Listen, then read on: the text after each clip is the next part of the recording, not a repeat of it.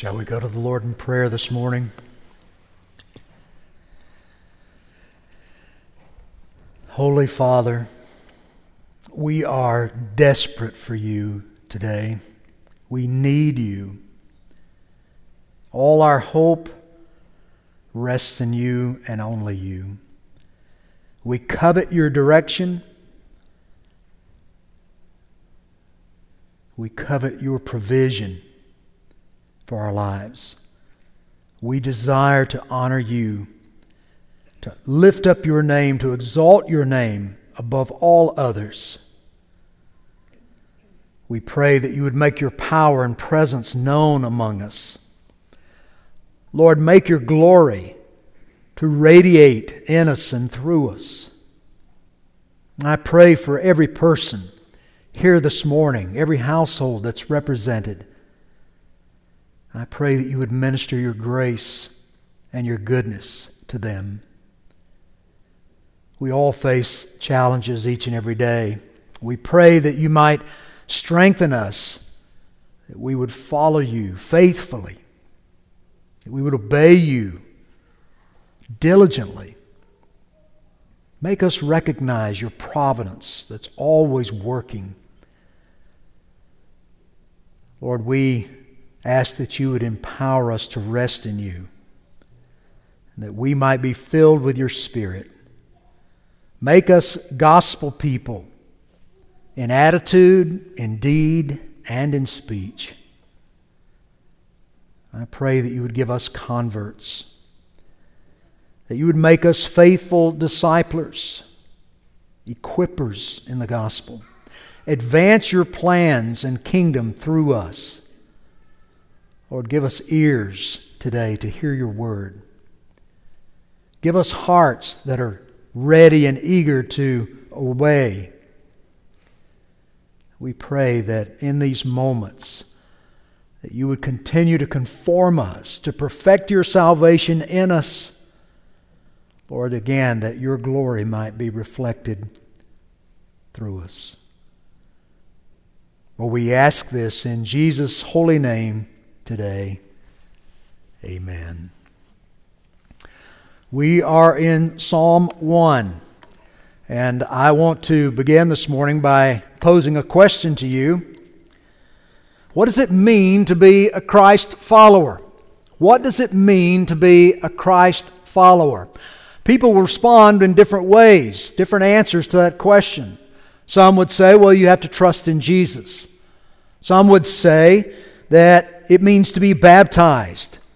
Others might say it means joining a church, becoming a part of a local assembly, or being discipled, or being moral, or fill in the blank. Not that any of those answers are necessarily wrong, but they don't really get to the heart of the issue necessarily. What does the Scripture say? Let me share some verses from Scripture to help frame our discussion this morning. Jesus said in John 8 and verse 12, He said, I am the light of the world. Whoever follows me, whoever follows me will not walk in darkness, but will have the light of life. Jesus also said, My sheep hear my voice. My sheep hear my voice, and I know them, and they follow me. And they follow me. If anyone serves me, he said, he must follow me.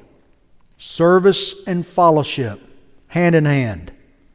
Where I am, there will my servant be also. If anyone serves me, the Father will honor him. If anyone comes to me and does not hate his own father and mother and wife and children and brothers and sisters, yes, and even his own life, he cannot be my disciple. He cannot follow me. By this is my Father glorified, that you bear much fruit and so prove, and so prove to be my disciples, my followers. If anyone would come after me, let him deny himself and take up his cross daily and follow me. Ephesians 5, verses 6 through 21. I'm not going to read it this morning, but you should put that in your pot and think about it later this afternoon. Describes what it means to walk in a way that's following after Christ. The scripture is filled with instructions in this matter. Psalm 1 shows us, gives us a picture of what it means, what it looks like to follow Christ. Our world discourages following Christ, does it not? Our world seeks to become an obstacle to your following Christ. Psalm 1 shows us how to follow Christ even, even in a world that rejects Him. It shows us a righteous path through this world that is fallen. Now, there are basically two major points I want us to look at this morning and you can see them very clearly as you review this passage. It's a short passage. I remember this psalm. We, you know, if we were last week, we were talking about psalms that are familiar to us, and all of us probably learned Psalm 23 early on. You may have been like I was in school. I remember one year at Thanksgiving, we learned Psalm 100. Psalm 34 is right up there. Psalm 1 for me is very important. It's a psalm that really came to my attention as uh, a college student, and I remember sharing it with my grandfather. And uh, that, was, uh, that was a place where we could connect.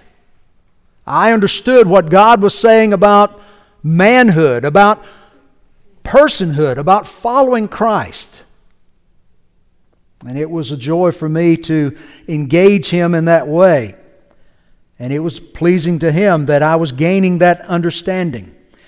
What do we need to look at this morning? Well, first, I want to set the tone by thinking just briefly for a few moments about our broken world, the world in which we live. You know, God created everything, and in Genesis, it tells us repeatedly that when He created everything, He looked at it and said, What? it's good. He pronounced that it was good.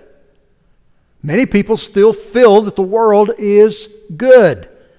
David Allen, a health correspondent for CNN, wrote an article, and this is at least a portion of the title that he used for it. He said, People are inherently good, nonviolent. It caught my attention. I said, I'm not sure. I mean, he makes some good points, but I think he misses the main point.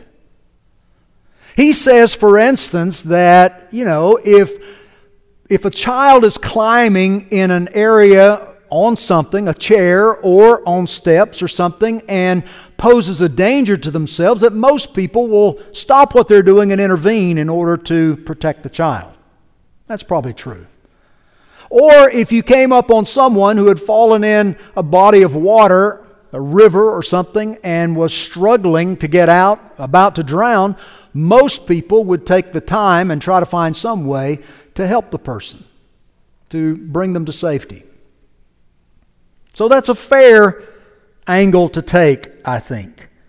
Though I don't believe that it is um, as widespread as he's saying.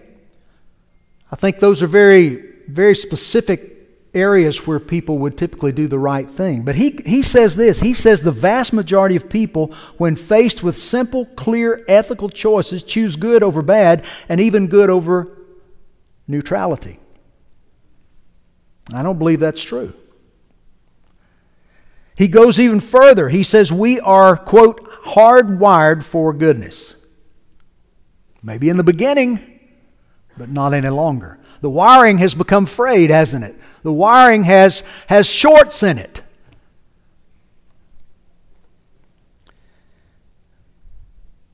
Why would I say that? Well, I read a poll that said that one in three people admit to lying, stealing, and sabotaging other people in order to benefit at work. That they have no problems doing that, no qualms. I have read articles, and I'm sure you have too, of people who run from dangerous situations muggings, shootings. Someone draws a knife. not as prone to jump in. See, it's easy to intervene with a child because there are no consequences involved. But where there are consequences or a threat that may jeopardize your own health, I think we look at things differently. We kill millions of babies through legalized abortion. Murders continue to rise at an alarming rate. Last July set the all time record for murder rates, gun shooting murder rates in our country at uh, 58 per day. 58 per day. So far this year, in the first five months anyway, of 2021, the average is 54, which is an all time high for any extended rolling time frame. 8,100 deaths by shooting in the first five months of this year. That doesn't sound like people are inherently good.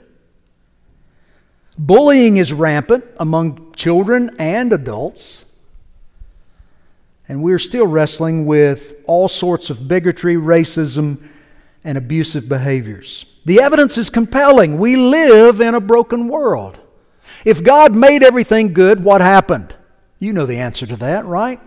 Romans 5 12 through 14 says, Therefore, just as sin came into the world through one man, and death through sin, and so death spread to all men because all sinned. For sin indeed was in the world before the law was given, but sin is not counted where there is no law. Yet death reigned from Adam to Moses, even over those whose sinning was not like the transgression of Adam, who was a type of the one who was to come. Adam's sin turned a good world into a fallen world, into a depraved world. And all human beings enter this world as sinners. Our natural bent is away from God, to run away from God, and to run towards sin. That's not inherent goodness, that's inherent badness, right? We are born with rebellious hearts. David speaks about the wicked here. He speaks about the wicked. He's using it as a contrast. He's setting this context for what does it look like to follow God? What does it look like to be a godly person?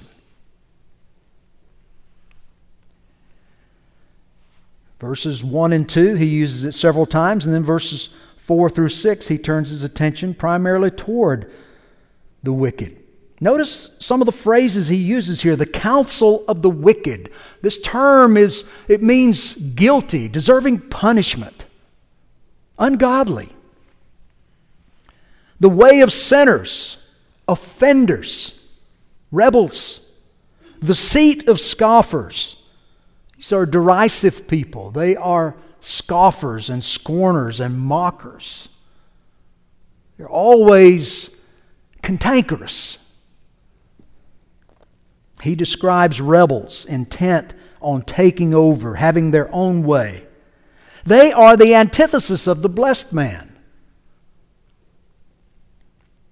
They are not, they are not planted by streams of water. They do not yield appropriate fruit in its season. They wither and fail to prosper. They are like chaff which the wind drives away. Now, you understand that, right? I, I, don't know how many farmers we have in here, but you understand the winnowing process that takes place with a harvest. You gather wheat or you gather corn or anything, and there's a threshing that takes place in order to separate the grain from the husk and the straw and the stems and all those kind of things. And it literally drives the, them apart but it's still in a heap. So then it's tossed into the air with a pitchfork or a shovel or a blanket, and a current of air is used to blow away the chaff, the things that you don't want. And the grain, because it's heavier, falls back into a pile.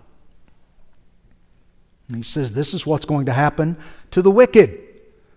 That right now, the wicked and the good, the righteous, the blessed man, live together even in the body of Christ. The wheat and the tares grow together because there's coming a time where God is going to drive the chaff, drive the wicked away, and separate. Sinners, David says, will not be part of the righteous congregation. That righteous congregation that's portrayed in Revelation 7, verse 9, that says, After this I looked, and behold, a great multitude that no one could number. No one could number. They are infinite from every nation, from all tribes and peoples and languages, standing before the throne and before the Lamb, clothed in white robes, clothed in righteousness, with palm branches in their hands. The sinner, the wicked, is not in that congregation.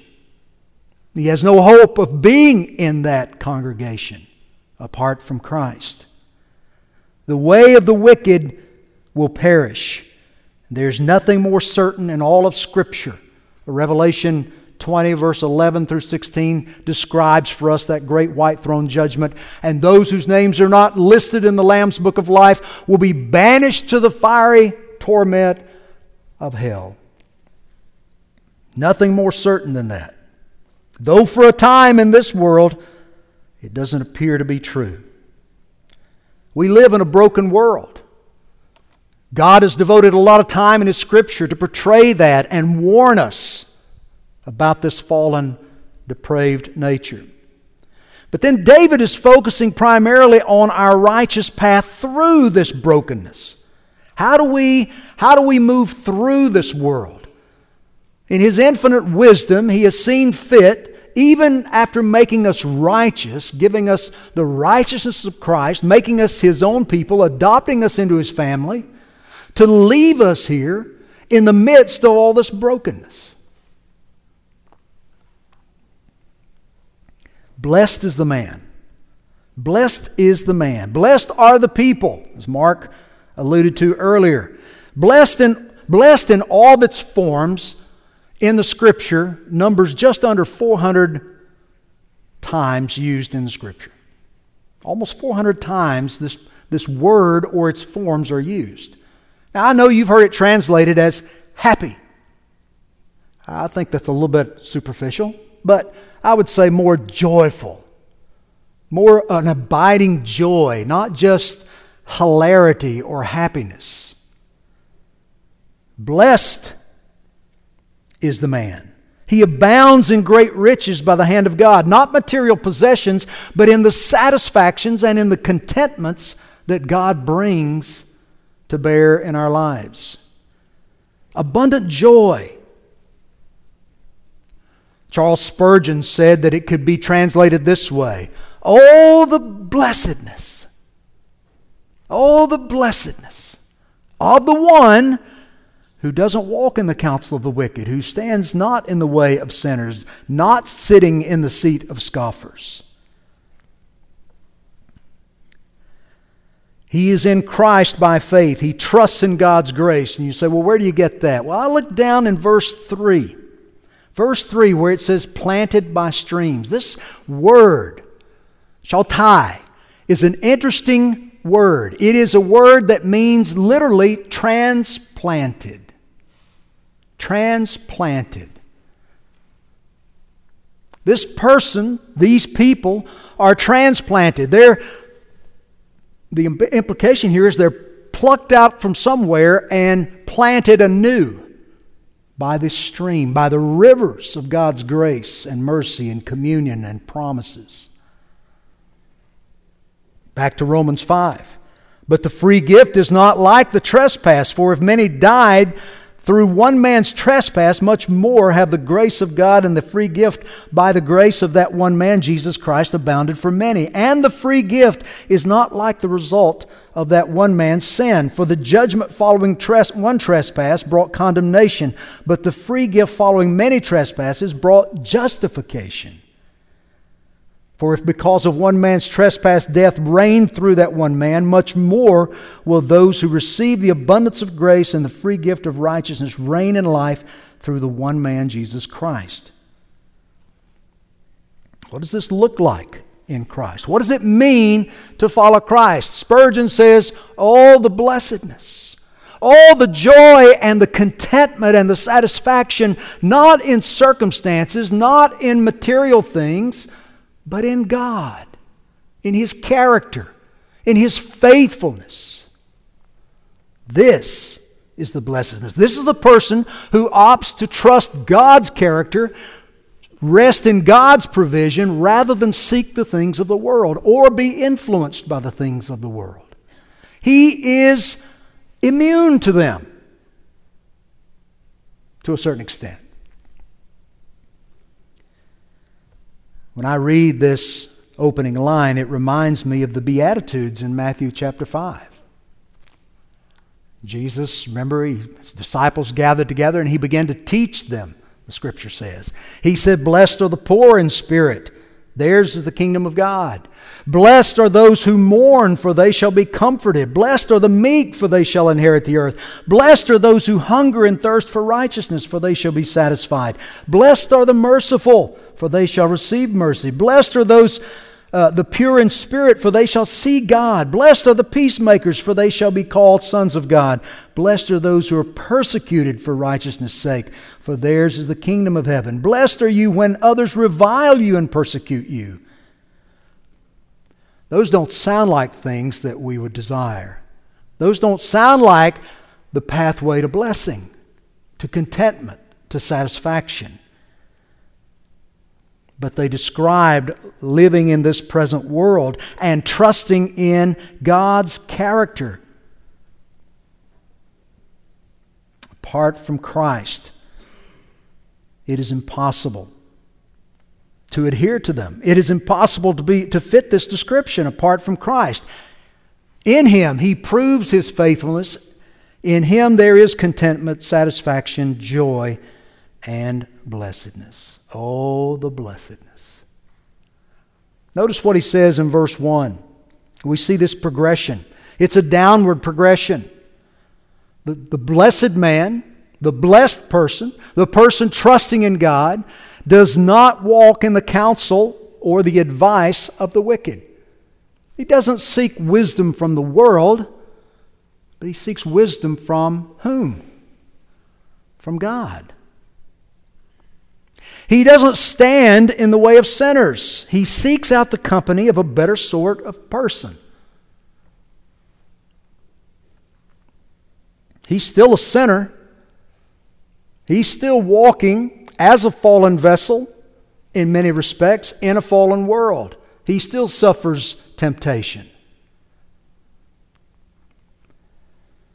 But he is redeemed by the blood of Christ, and that changes everything. He is indwelt by the Holy Spirit and renewed in his heart.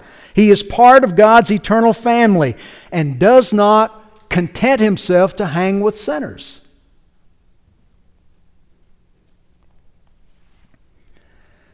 He does not sit in the seat of scoffers. He finds no rest among the mockers and the scornful. He finds a sense of God's presence in his life. Everything's changed. The affections of his heart, the longings of his mind have been changed.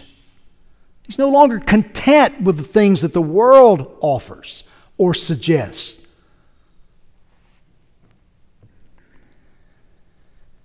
Clearly, when people dwell in sin, they go from bad to worse. At first, they listen to the advice of the fallen. Then they not only just pass by and listen, they stop and engage in conversation. And before long, you'll find them sitting, as Lot did in Sodom, among the leaders of the rebellion. Verses 2 and 3, he says, The blessed man, woman delights in the law of God. He meditates on God's law day and night. He's not under the law as a curse or a condemnation, but he is in the law. He is saturated by God's word. This is what he wants, what he desires.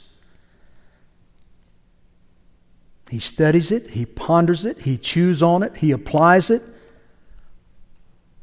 Does not seek the counsel of sinners, but God's counsel.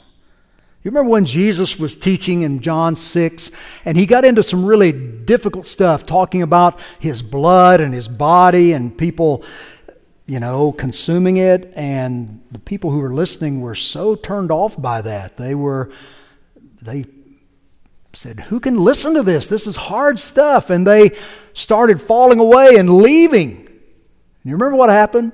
Jesus looked around at his disciples, the ones he had chosen to follow him, and he said, Do you want to leave too? And you remember what Peter said? Peter said, Lord, where will we go? I mean, we've left everything to follow you. But he said, You have the words of eternal life. The world has nothing to offer but death. You have the words of eternal life. Notice where the righteous are located. They are transplanted, they are planted by the streams of water. Not a wild tree that springs up coincidentally, but planted. Planted by God. Placed there carefully near the streams, near that which, which supplies, feeds, nourishes, brings vibrancy to the life. Matthew 15, Jesus was talking. He said, He called the people to him and said to them, Hear and understand, it is not what goes into the mouth that defiles a person, but what comes out of the mouth that defiles a person. Then the disciples came and said to him, Do you know that the Pharisees were offended when they heard this? he answered, Every plant that my heavenly Father has not planted will be rooted up.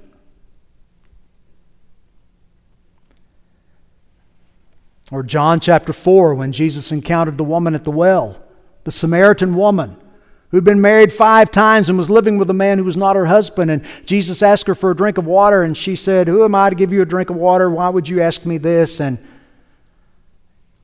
remember, Jesus got into this conversation, and he said, If you knew who it was that were talking to you, you would ask me for water, living water.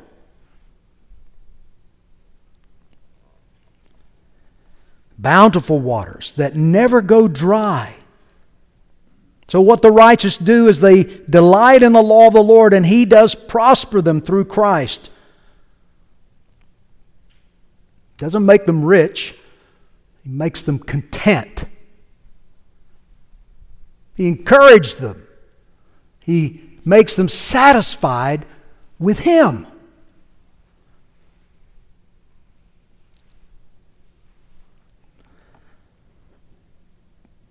And what do they produce? It yields its fruit in its season.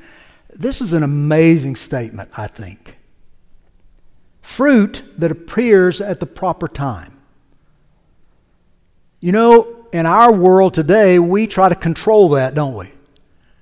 We pick things green and use all kind of preserving mechanisms and, and uh, things to try to keep it from getting ripe until we want to sell it and give us a longer selling option, right? You know, if you go out of this country, you go into Africa or India, they pick the fruit when it's ripe and they have to sell it quickly. And there's a lot of spoilage and, and loss there. But the fruit is amazing because it's picked in its right season. You know those mangoes in Senegal. Craig's nodding his head, making myself hungry. We pick things that are green. They're still hard. They are not flavorful. The other day, Paul and Diane brought me some peaches. They know how much I like those, and they brought me some peaches, and I'm going to tell you that peach was perfect. It'd been picked at the right time. It was one of those that when you bite into it, you know, the juice just goes everywhere. And my tongue leapt for joy. It said, I haven't tasted a peach like that in years. It was just full of flavor. It was picked at the right time. He says that the blessed man, the man in the Lord, is used to be fruitful for the Lord because the Lord will produce this incredible fruit through his life at the right time, in its proper season. Not when he wants, but when the Lord wants. It'll be his fruit. They have vibrant leaves, which indicate vibrant life. Fall's coming. Leaves are withering and dying soon. My little garden was so beautiful this summer. All the rain we had in the spring and early summer, and it, it was lush and green, and One day I walked out there, and just like overnight, it had turned yellow. Why? The rivers of water were no longer flowing. And it dried up just like that. And all the signs point to death.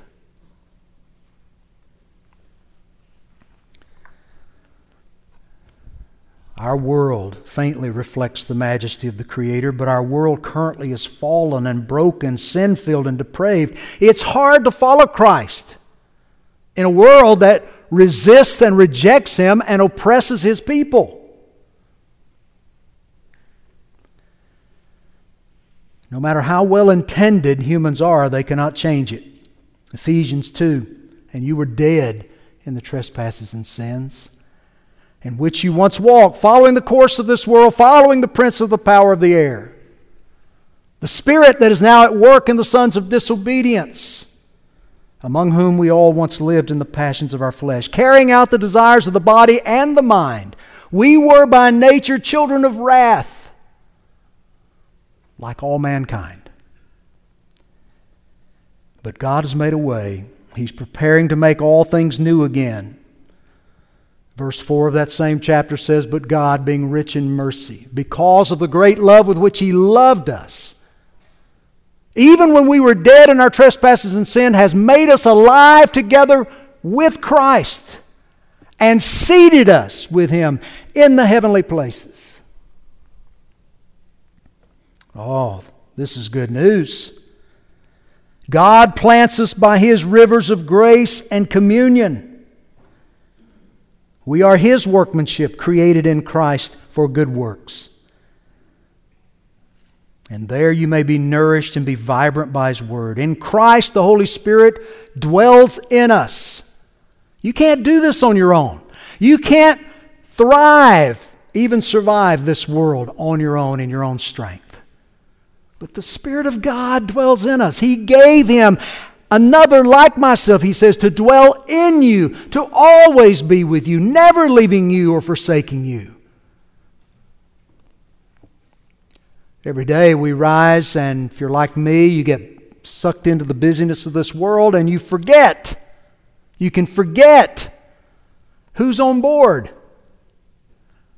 And you can go about the challenges of the day trying to make everything work out the way it should, trying to produce that fruit in and of yourself and through your own power.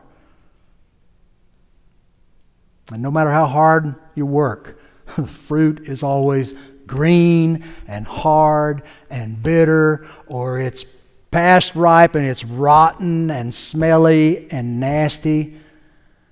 But when we give ourselves over to the filling of God's Spirit, we surrender ourselves to His power working and operating in us, He produces fruit in the right season that is flavorful and enduring. He says in His Word that it is fruit that remains.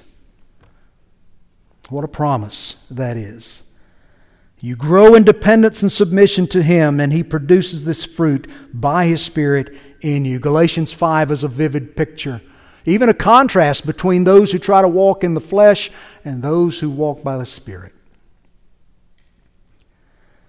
And there, planted by God's river of life, He prepares you for eternity. Revelation 22. Listen, listen carefully to the connection here. Then the angel showed me the river of the water of life, bright as crystal, flowing from the throne of God and the Lamb through the middle of the street of the city. Also, on either side of the river, the tree of life with its 12 kinds of fruit, yielding its fruit each month. It's always harvest season in the kingdom of God. The leaves of the tree were for the healing of the nations. No longer will there be anything accursed, but the throne of God and the Lamb will be in it.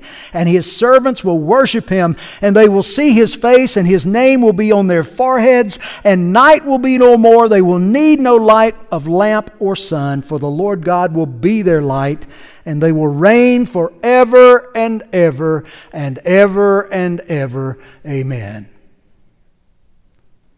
Yes, we're walking through a broken world, we're walking through a fallen world, but that new world is coming. The new world is waiting. This world is dying, and from the death will come forth the resurrected new creation.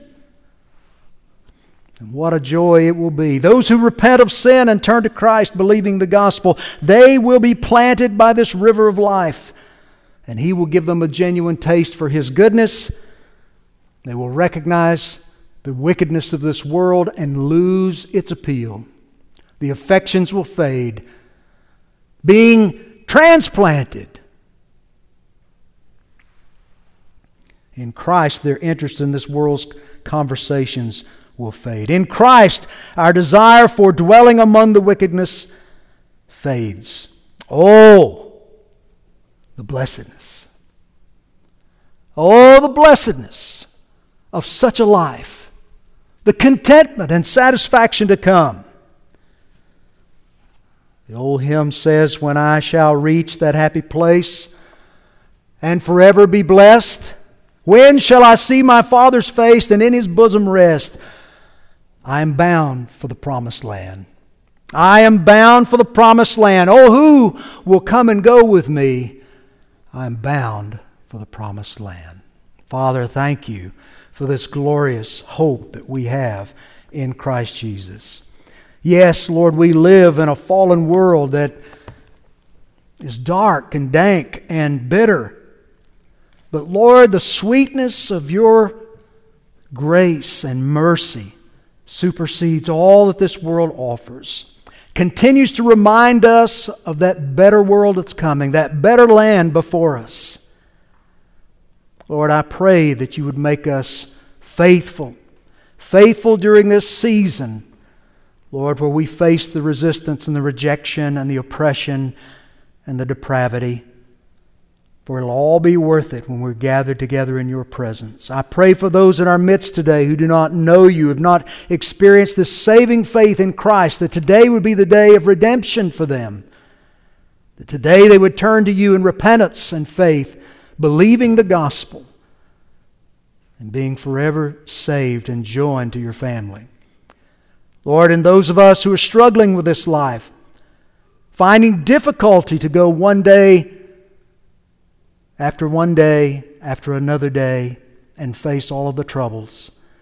That you would keep our eyes and our hearts focused upon the promise that awaits us a promised land, a promised city, a life everlasting in your presence. And all of the things that represent brokenness and despair and depravity will forever be cast away. Lord, lift us up, strengthen us, empower us to be your faithful people. For we ask it in Jesus' name. Amen.